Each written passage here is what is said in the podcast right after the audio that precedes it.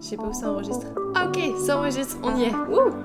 Salut, c'est Marjorie et vous écoutez le podcast Juste pour le fun.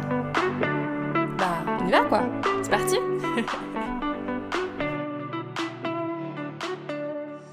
Bonjour, c'est Marjorie. Ceci est un extrait du prochain épisode de Juste pour le fun.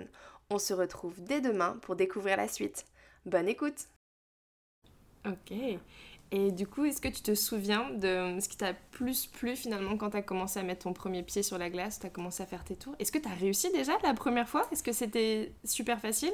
Il me semble me souvenir que je me tenais quand même pas mal euh, à la liste, tu vois, au Mhm. début, c'est normal. euh, mais euh, non, ce qui m'a le plus plu, clairement, c'était ma tenue. euh, J'avais une tenue. Ok, dis-nous en plus Petite tenue avec jupette, tout ça. Non, c'était une superbe robe en vert, couleur vert eau, en velours. Mhm. Et je l'adorais. Franchement, euh, j'avais des petits. euh, j'ai une photo, euh, d'ailleurs je l'ai pas envoyée, mais j'ai une photo où j'ai des collants blancs, les patins bleus et ma tenue. Et c'est trop.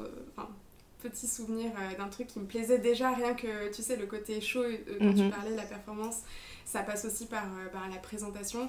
Et je sais que ça, c'est quelque chose que j'ai j'ai juste trop aimé. Et maman me racontait que. Euh, j'avais voulu mettre ma tenue euh, vert d'eau à mon anniversaire avec mes amis à la maison quand j'avais 7 ans, je crois.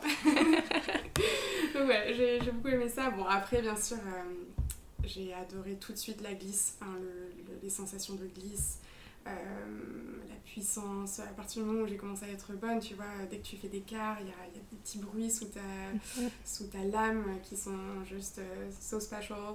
Euh, et non, donc tout ça, le côté gracieux, c'est une combinaison de choses artistiques, Mhm. donc euh, des mouvements de haut du corps, des mouvements de bras, de tête, tout ça, et les éléments techniques euh, où il n'y a pas de fin finalement, il y a toujours quelque chose à faire. Donc euh, ouais, pour toutes ces choses-là, je crois que j'ai j'ai commencé. euh, J'imagine que c'est à ce moment-là que la passion a commencé en fait. Ok, génial.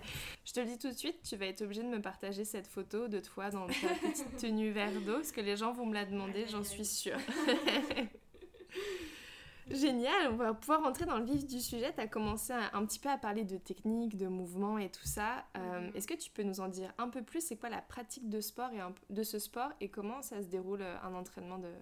Alors, euh, dans le patinage, il y a plein de disciplines. Donc, euh, moi, j'ai fait du patinage artistique en Mhm. solo, mais après, il y a le patinage artistique en couple. Il y a le- la danse sur glace. On connaît euh, bien nos danseurs français sur glace qui sont excellents. Euh, donc, ça, c'est également en couple. Puis, il y a les hommes, il y a, il y a le patinage synchronisé, il y a le ballet sur glace.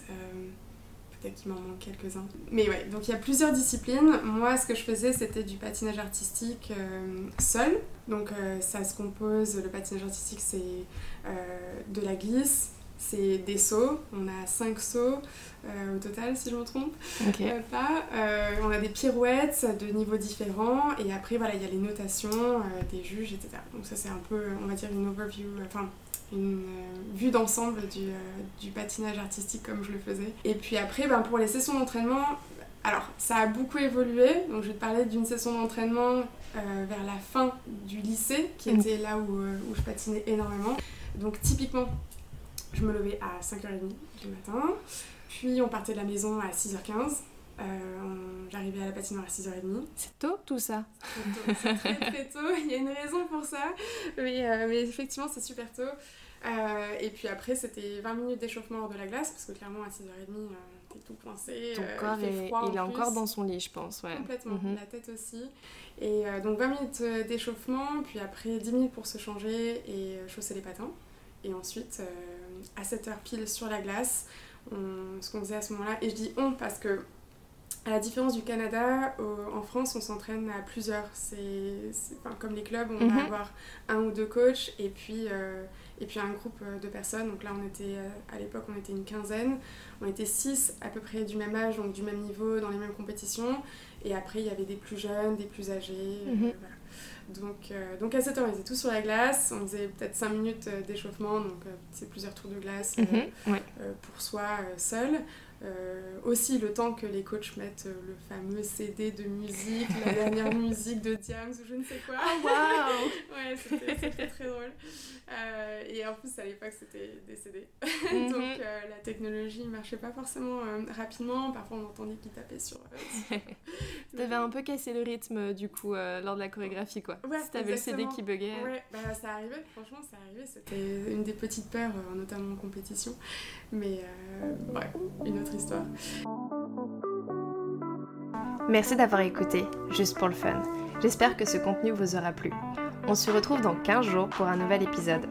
En attendant, je vous invite à vous abonner au podcast pour ne pas manquer le prochain épisode et à me suivre sur Instagram à Juste pour le Fun Podcast pour partager vos passions.